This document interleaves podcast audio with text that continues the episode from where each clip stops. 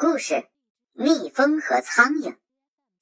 宝贝儿，你们还能听出来这是建勋叔叔的声音吗？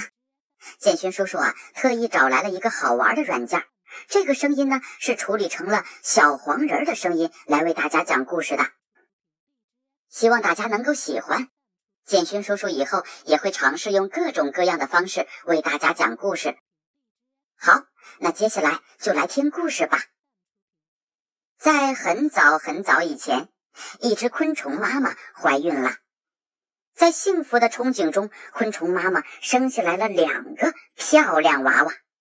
妈妈给他们起了非常好听的名字，一个叫蜜蜂，一个叫苍蝇。为了让他们有一个美好的未来，昆虫妈妈不仅自己教育孩子，而且还到各地请来专家教育孩子。妈妈只是重视对孩子进行知识灌输，而忽视了对孩子进行良好习惯的培养。于是，两个孩子的表现很不相同。在同一片蓝天下，蜜蜂喜欢看到大地上的鲜花，因此它不辞辛苦地去寻找清香四溢的鲜花；而苍蝇呢，喜欢看到大地上的垃圾。因此，他不辞辛苦地寻找垃圾，并且在垃圾上嗡嗡地叫个不停。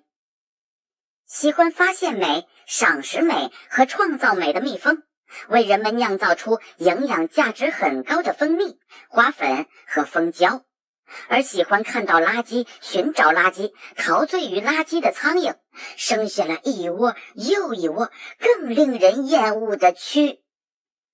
哇哦！这个呀，就是习惯养成对于我们的影响。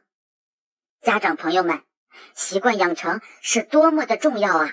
所以呢，千万不要忽视对孩子的良好习惯培养，要把孩子培养成辛劳的小蜜蜂，要为大家做贡献，不要让他成为像苍蝇一样的为社会带来负面影响的害虫。